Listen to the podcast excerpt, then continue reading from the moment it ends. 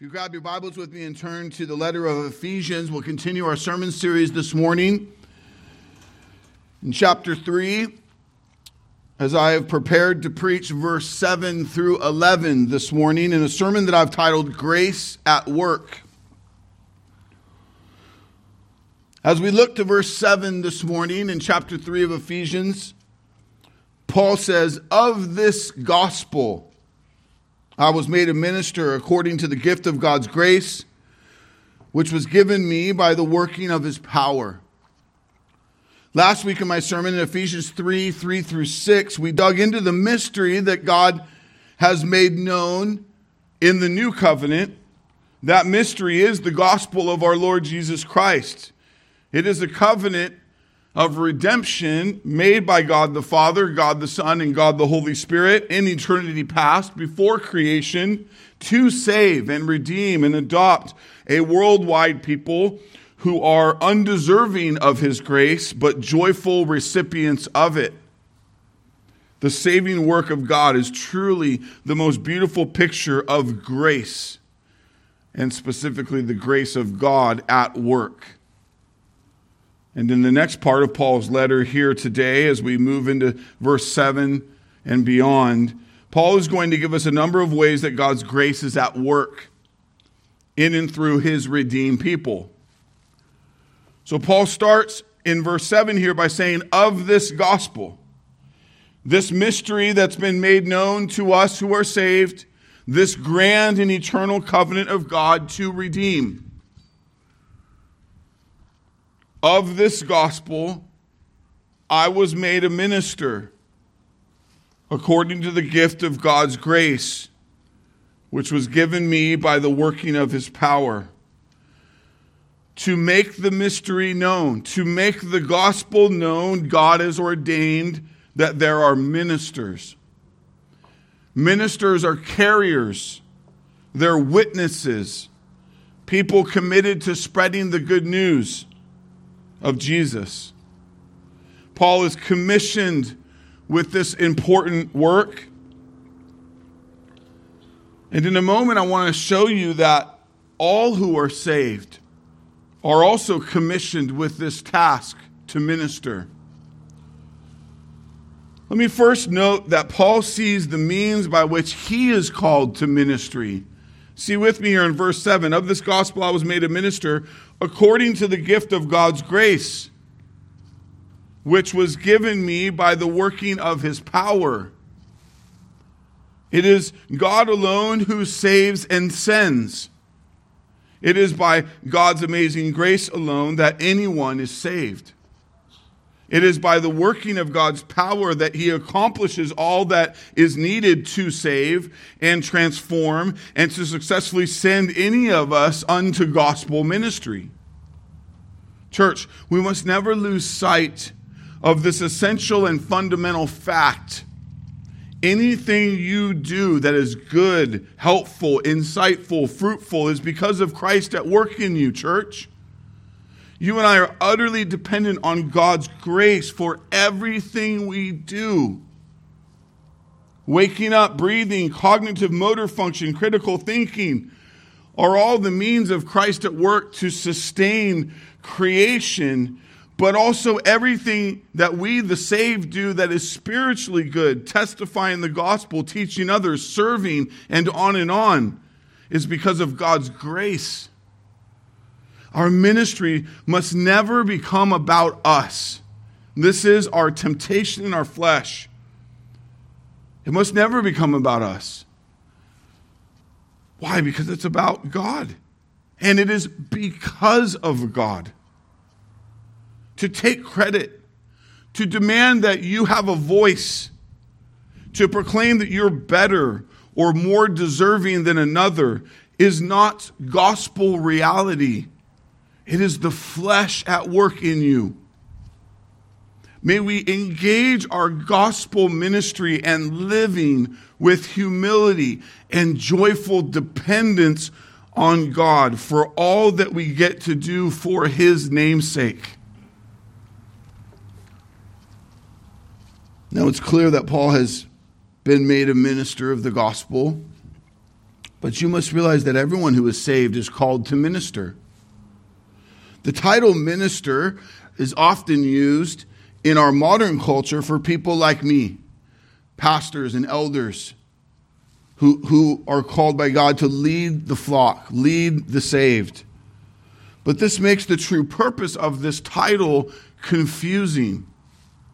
While it's true of, of me and Rob and Matt and other pastors and elders, it's also true of you who are saved. We are uniquely prepared, qualified, called to shepherd the flock of Christ. And of us, there are few for the office of pastor elder. But this is not the case for the work of ministry. The work of the minister is for all who are saved. Every one of you who is saved in Christ are ministers of the gospel. The word minister means one who executes the commands of another, especially a master, a servant, or a king. It is a servant of a king. The way Paul has already described this in Ephesians chapter 3 verse 2, assuming that you have heard of the stewardship of God's grace that was given to me for you. A minister is a, a manager or a steward of God's grace. We are to steward the glorious grace of God shown and perfectly accomplished and applied for all he has ordained to be saved and set free by such grace. The stewardship, the management we're called to testify of, to teach, is the grace of God that saves many, although not deserving in any way. Therefore, it is truly grace. See with me, church, the gospel and its ministry flow from grace and they point to grace. Beloved, we are only able to do ministry, to testify and teach because of God's grace at work in us. See with me that our testimony and teaching, the goal of it is to point others to God's saving grace. Now let's look at verse 7 and 8 together and hear Paul's additional emphasis for this truth. Of this gospel I was made a minister according to the gifts of God's grace which was given me by the working of his power. To me, though I am the very least of the saints, this grace was given to preach to the Gentiles the unsearchable riches of Christ. Paul's ministry and our ministry to testify or preach God's grace, we only do because of God's grace. Look closer with me at verse 8. To me, though I am the very least of all the saints, this grace was given. Paul says he's the least, the very least. That means the very bottom of the pile. But how does the most influential leader among the saints speak this way? How do you and I humbly every day that God gives us to testify think and speak this way. The way we do that, church, is when the grace of God is rightly and fully understood. It's always circling back to the truth of the gospel to reorient our thinking, to keep us from moving past the gospel, to moving into some phase of accomplishment or maturity or arrival we must remember it's always by grace. See, Paul sees clearly who he was apart from Christ and who he now is in Christ. We must see our sin rightly in order to understand the power of grace to its fullest. Consider the testimony of Ananias, who was sent by the Lord to Paul, at that time named Saul, at his conversion in Acts chapter 9, 10 through 16.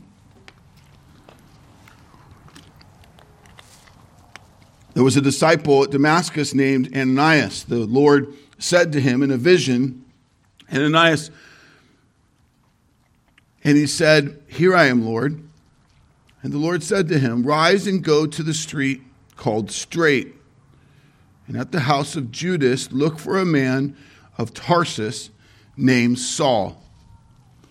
For behold, he is praying, and he has seen in a vision a man named Ananias come in and lay hands on him so that he might regain his sight. But Ananias answered, Lord, I have heard from many about this man, how much evil he has done to your saints at Jerusalem. And here he has authority from the chief priest to bind all who call on your name. But the Lord said to him, Go for he is a chosen instrument of mine to carry my name before the Gentiles and kings and children of Israel. For I will show him much, how much he must suffer for the sake of my name.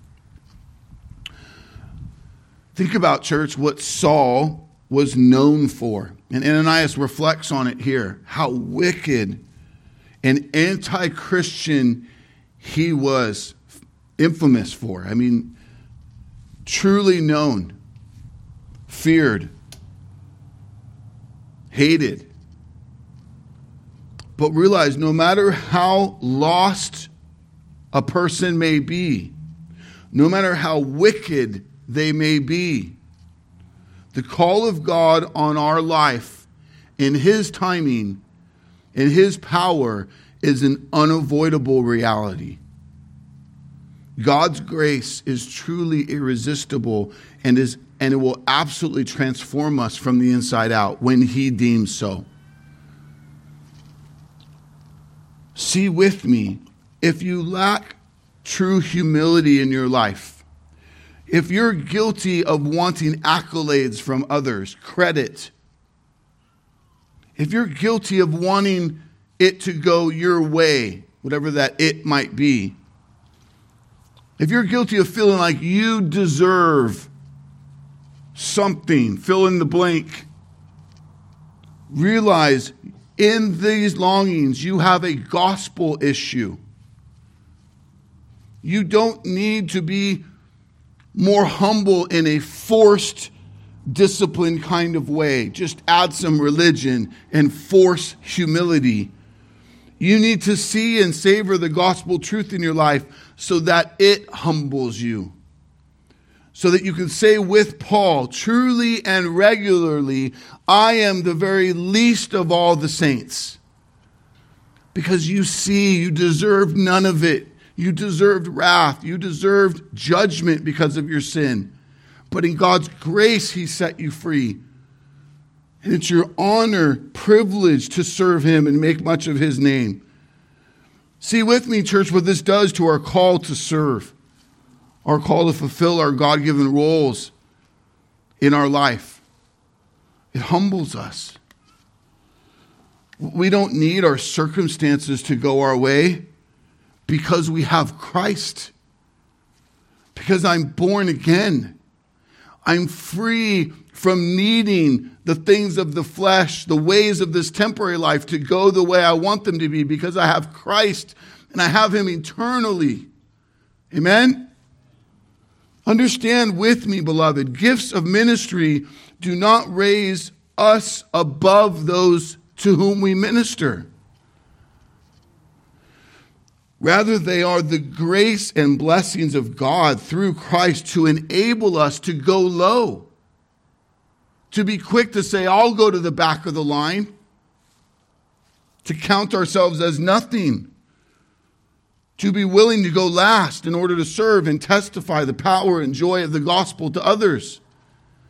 And it never becomes about rank, it never becomes about position, it never becomes about what we've earned or what we're due.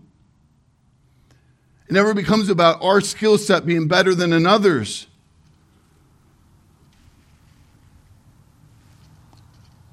As John the Baptist said so well in John 3:30, he must increase and I must decrease. Do you get this church? Are you looking for ways to apply this to your to your life today? Are, are you using this truth to loosen your grip on that by which you've been entrusted? I'll tell you, I pray often that I would hold loosely the call to, to shepherd this flock. That if it be God's will that I sell cars or clean drains tomorrow, that my life is not undone, that my value is not diminished, because I'm in Christ. Our appointment to serve and to do this or that belongs to God. And the question is are we willing to serve? Are we ready to go? Here I am, Lord, send me. Are we ready to be demoted? I was talking to a, a national group of chaplains, motorcycle club I'm a part of, on a call this week. And one of the things we recognized in some of the biblical leaders that have come before us as we were talking was their humility, their readiness to serve, to set down their position to do the most humble task. And in our club, over 30 years of its ministry, we've seen men rise to great rank and file, things that in our flesh, uh, the motorcycle word, you long for, and then be stepped down, and then be given a different assignment.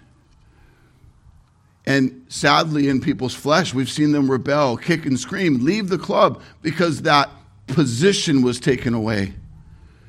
But I've rejoiced, and I was sharing with the guys in the call how many of our long-standing faithful men who've been in the ministry 10, 15, 20, 25 years have embraced those changes because at the end of the day, it is simply their joy to be a soldier for Jesus, to simply testify the gospel, put me in a parking lot, the farthest parking lot. If I get to share the gospel, then that's where I'll serve.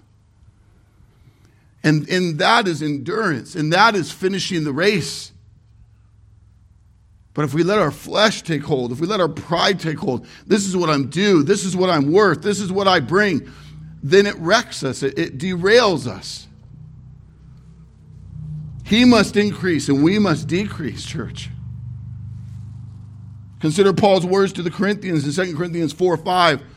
For what we proclaim is not ourselves, but Jesus Christ as Lord, with ourselves as your servants for Jesus' sake.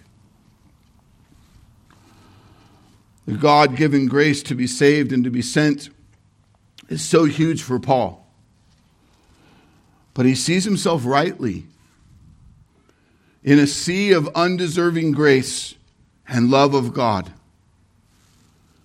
He's being called to do huge tasks, writing much of the New Testament, launching much of the church that we now are today, is credited to the work of God through Paul.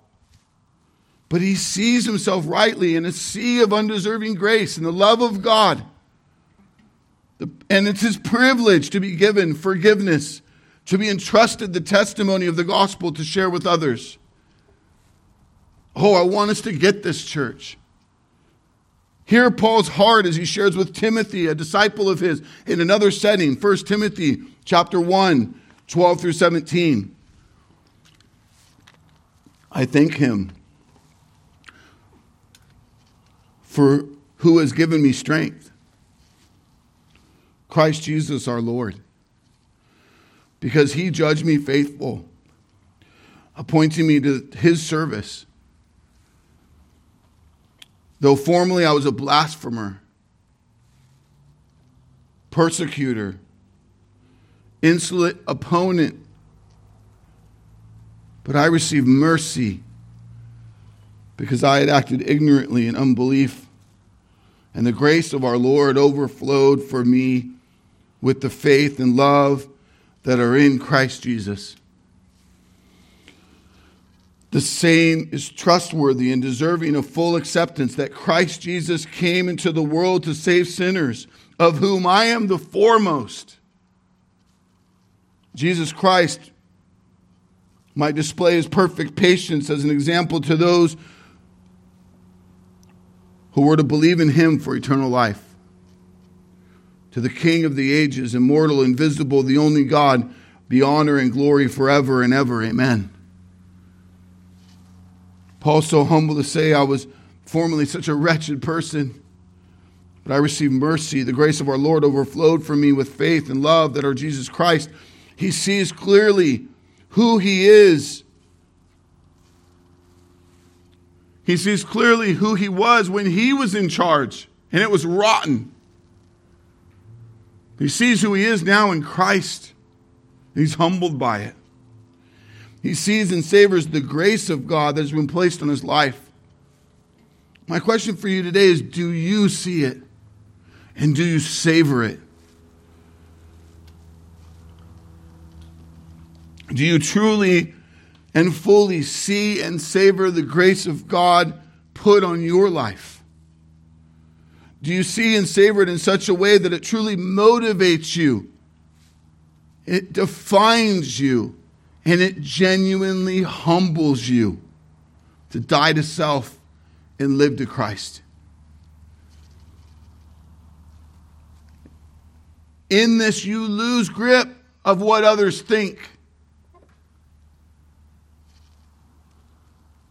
Not how you perform or don't perform. You lose grip of that. You lose grip of worrying about how others are treating you. You're not defined by that anymore. You're not held captive to it.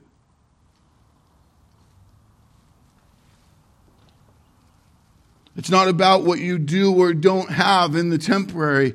It's about grace. The grace of God at work in you and through you. Church, you have God's saving grace, and all you ever needed is God's grace. And you're grounded, and you're utterly joyful to have it. Before we move on, consider with me the last part of verse 8. Verse 8 says in its entirety, To me, though I am the very least of all the saints, this grace was given to preach to the Gentiles the unsearchable riches of Christ. Think about the weight of this statement. He's called to preach to the Gentiles the unsearchable riches of Christ. This is the hater of the Gentiles. He's most famous for his hatred and attack and arrest and murder of the Gentiles. But he is God's choice to be the vehicle of testifying his saving grace for them. Instead of what Paul's flesh used to long for the Gentiles, his hatred for their death, their persecution. Now in Christ, Paul says he's privileged to bring to them God's love, new life, forever riches in Christ, family adoption. What a transformation. Consider with me the power of the gospel message in this. The beauty of it, the reconciliation for those who were once total enemies with a passionate hatred are now true family. Consider how we, this needs to apply to your life. I ask you to be honest in your evaluation. Who have you resented? Who have you not gotten along with? Who have you at times even hated? Consider with me, church, how the gospel motivates you towards true forgiveness reconciliation and love towards them despite their performance.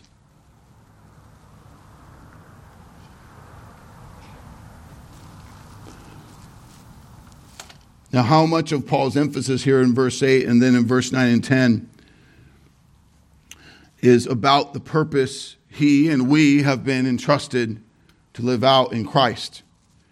Church, that purpose is to make much of Christ in all we do.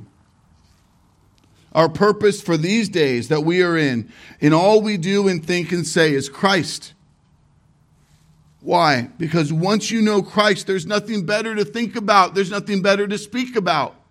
It's a win for the enemy to get you distracted on the temporary, to get you over focused on it, to get you wound up and, and, and, and, and worked up about the temporary. Church, you have Christ. Once you know Christ, there's nothing better to think or speak about. Nothing better to do with your days than to make much of the holy, sacrificial, victorious Savior and Lord, Jesus Christ. Church, nothing compares to Jesus. You can't just say this on Sunday. You got to live it on Monday and on Tuesday night and Thursday morning. See with me in these next three verses the purpose of our days as we aim to make much of Christ. First, there's a call here to gospel preaching. He says in verse 8, To me, though I am the very least of all the saints, to preach to the Gentiles the unsearchable riches of Christ. To preach is to announce good news. One theologian says it this way the calling on those who preach is a calling to bring to light the mystery of the gospel. The goal of faithful preaching of the Word of God by the power of the Holy Spirit, hear me clearly, is illumination, putting light on the gospel and on our good God. It's illumination, church. It's not just heat. If all you get from preaching is warmth, if all you have is warm feelings, you don't have lasting transformation. No, God doesn't want you just to feel convicted or motivated or inspired after hearing a good sermon. That feeling will go away. God wants you to repent as a result of conviction. He wants you to move as a result of motivation. He wants you to worship as a result of inspiration. We who preach can't just give heat, we need to give meat. We need to, to give true and helpful light on the truths of God so that you don't just read a text and move on. So you don't just hear a pithy story or a motivational talk and move on. You learn the truths of God and it transforms you. You read it, you see it, you understand it, and then you act according to it. Now, sure, good preaching might have a little heat to it. But if all you get is heat and there's no light, no illumination, then you won't know how to act on that heat. You won't know how to be able to see your way out of the kitchen. We need illumination. Church, we need to preach to the Gentiles the unsearchable riches of Christ. The gospel we preach, the gospel we testify for the unbelieving is unto unsearchable riches in Christ.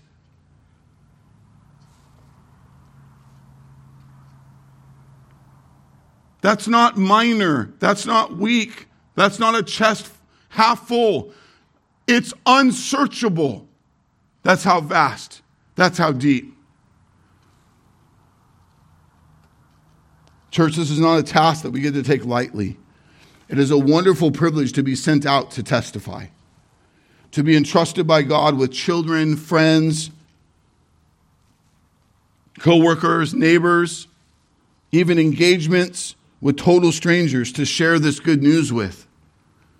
Divine appointments that God sets up in unexpected times of life where He puts before you someone who He's opening the, the door of their heart to see and savor the gospel and they have questions or they, or, or, or they give you opportunity to share testimony. And you don't pass. You don't stay busy with temporary things. You take that opportunity. We must see church what's at stake. The good news of saving grace for undeserving guilty people instead of everlasting suffering we preach everlasting riches in christ our lord we must take so seriously our calling to minister, our calling to preach, our calling to testify. Paul builds on this in what he says in verse 9. Look with me.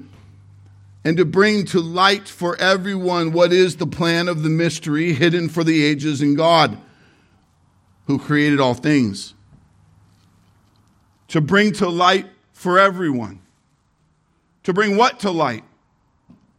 The mystery hidden for the ages in God who created all things.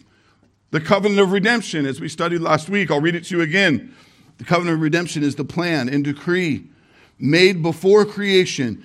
It's a covenant made between God the Father, God the Son, and God the Holy Spirit to graciously redeem the chosen ones from sin and punishment based on the work required of Jesus.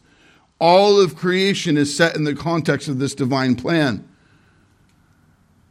It is the gospel, church, unfolding. What is the gospel? The gospel is the good news of grace and power of God to redeem undeserving sinners to eternal life through Jesus' perfect sinless life, his substitutional sacrificial death, and victorious resurrection from the grave. These sinners are saved by grace alone, through faith alone, in Jesus alone, from the eternal wrath they deserved, and they are reconciled into an eternally secure relationship with God. Church, our purpose is to light it up, to draw people's attention to it in all we do and say. Jesus said so clearly to the disciples, Matthew 5 14 through 16. You are the light of the world. A city on a hill cannot be hidden, nor do people light a lamp and put it under a basket, but on a stand, and it gives light to all in the house. In the same way, let your light shine before others, so that they may see your good works and give glory to your Father who is in heaven. Where is your light, brother? Where is your light, sister? How is it at work? Not just in the public settings, not just in formal settings, but in the, the most passing of settings, in driving the car, in checking out at this grocery store, in walking through the hallway at home. It is critical that we let the light of the gospel shine out of us. This needs to be the purpose of our days. What's driving you? What's motivating you through the next hour?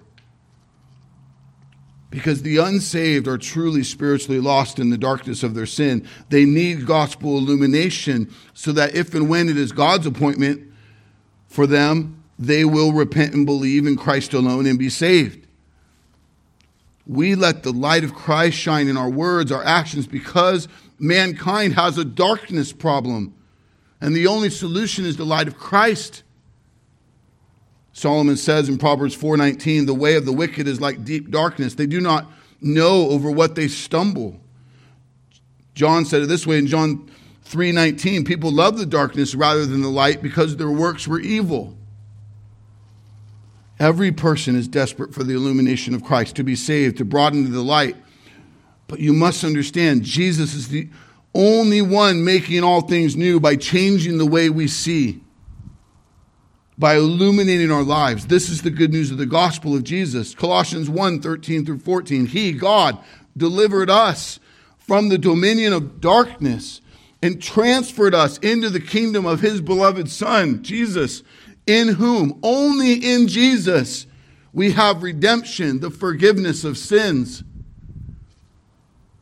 Praise God that Jesus took our deepest darkness and forgave us all our sins.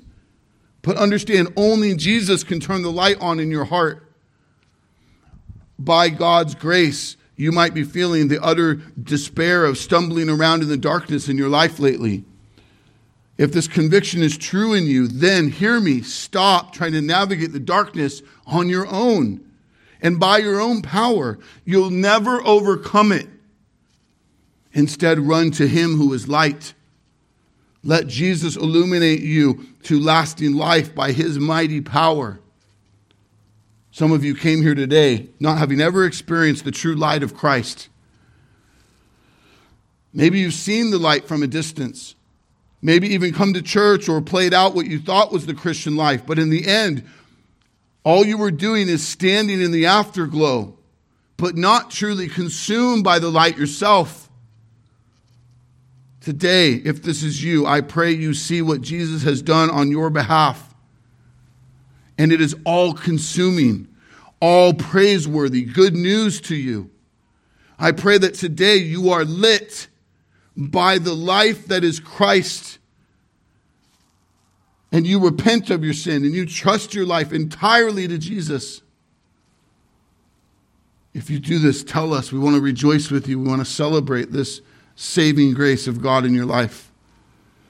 For those who are saved by Jesus, we must see that we are now possessors of the light. The question often asked is why doesn't God just remove us from the darkness altogether? I'm so tired of the lostness of this world, the evil at work. And the answer is God has called us to be a lampstand of the light of Christ so that those who are God's elect, who are not yet saved, would be saved in his perfect time. He's called us to be a city on a hill, to shine the light of Christ bright into the darkness because we have a, a future family who God is still bringing into his gates. In God's perfect plan, it's not time yet to take us home, to enjoy God forever as we feast and worship him, because the holy city is not yet filled with all those that God has ordained to join us. Church, we rejoice that heaven is coming, but we need to be patient and know that it's not yet time. I love the verse in Proverbs as it points to the path we're on, the coming reality. The path of the righteous, Proverbs 4:18. The path of the righteous is like the light of dawn, which shines brighter and brighter until full day. Church, full day is coming. Holy heaven will be greater than we know how to imagine or hope. But our path now is for righteous living, for showing others the light of Christ this is the purpose of our days until He calls us home. Until that full day. We cannot be casual about our God given call. We have to take it seriously. We are called to continue to labor and struggle in this dark world with the light of Christ, knowing that God is at work, knowing that God is on the throne, knowing that God will save all of His.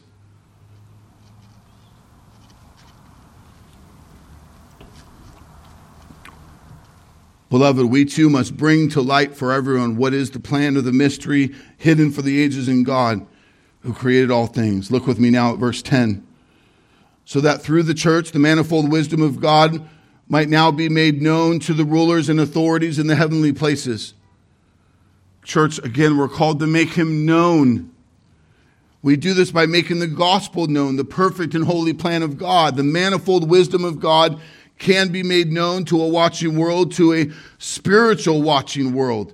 Paul says the rulers and authorities here, when he says that, he's talking about cosmic rulers, spiritual authorities, angels, archangels, cherubim, seraphim alike. See the wisdom of God unfold in who? In you, in the redeemed, the church. Peter speaks of this in 1 Peter 1:12. It is revealed to them that they were serving not themselves but you in the things that have now been announced to you through those who preach the good news to you by the Holy Spirit sent from heaven, things into which the angels long to look. Do you realize a Jewish rabbi, the wisest of men, and no angel above has the insight into the gospel like you do? the church, the saved. We have a plumb line straight to God the Father because of Christ and the power of the Holy Spirit. Pastor Sinclair Ferguson said it well when he said, There is no creature in heaven more privileged than the humblest believer who has come to under the depth of this great ministry.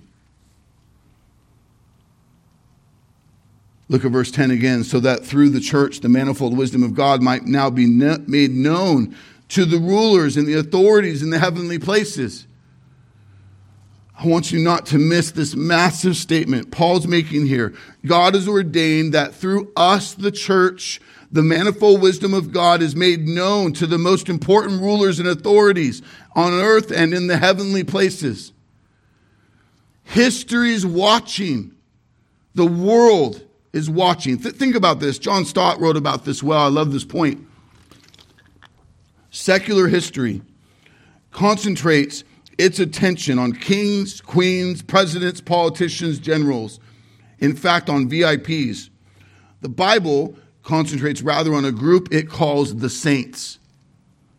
Often little people, insignificant people, unimportant people who are, however, at the same time God's people.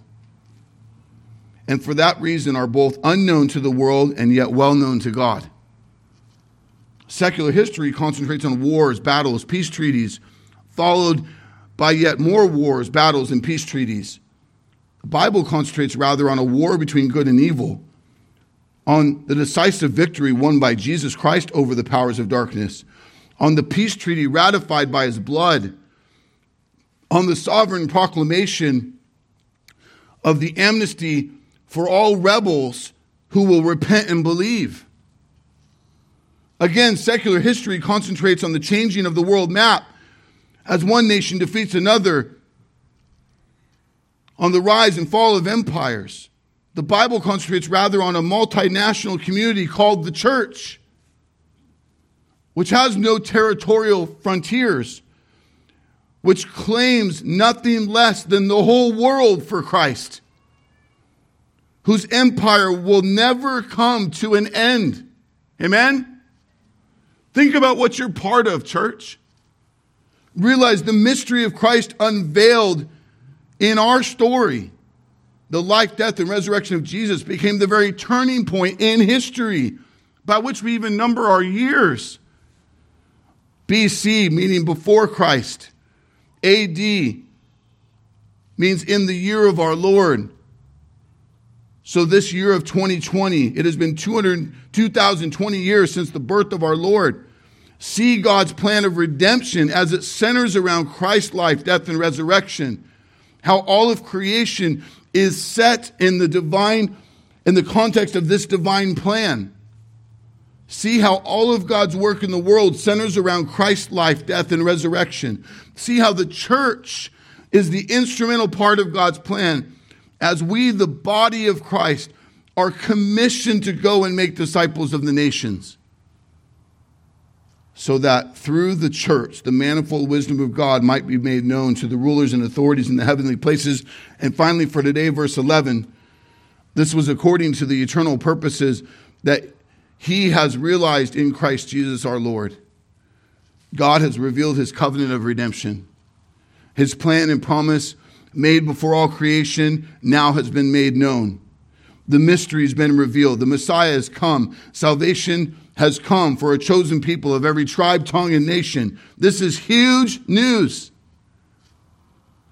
This has been God's plan from the beginning, and it is still happening by his sovereign decree.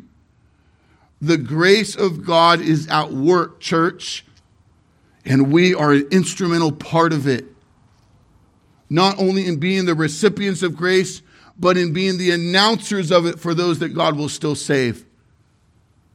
May we take our ministry most seriously every day. May we be humble and remain so very humble before God and man that we have nothing to boast in but Christ. May our making Christ known to the nations be our true prayer and purpose for every one of our families. This is truly amazing grace. So we take making disciples and being discipled very seriously. This work of the church is the most essential service there is to mankind. It is up to you to be faithful to it. May we be oh so privileged to serve our Master and make much of Him in all we do. Pray with me. Father, we thank you for this time to study your holy word. We thank you for your work in and through Paul to write this letter, that we would be blessed to grow in these truths, to be moved, to be convicted, to be, to be sent. Lord God, we thank you for the ways in which you're at work in and through us, the, the, the work that you might be doing right now, this very moment, this very day, to bring saving faith to those who are dead in sin. To bring out of the confusion of religious practice or upbringing those who have still yet to make you truly Savior and Lord. That it is your time to give them a heart of flesh, to give them that saving faith that transforms them from the inside out. Oh, we're privileged to link arms with them and, and run this race. Thank you for the work you're doing in many to bring us to truth, to bring us to a conviction to teach truth and make disciples. The work you're doing through our church, we're privileged to be part of. May we preach, testify, minister in the most humble way to see that we're saved by grace and that we're pointing to grace in all we do. May that grace be at work in and through us. Bring great clarity for that grace, Lord, even as we sing now and prepare to go. We worship you. It is our joy to worship you, the living God. Because of Christ, we pray. Amen.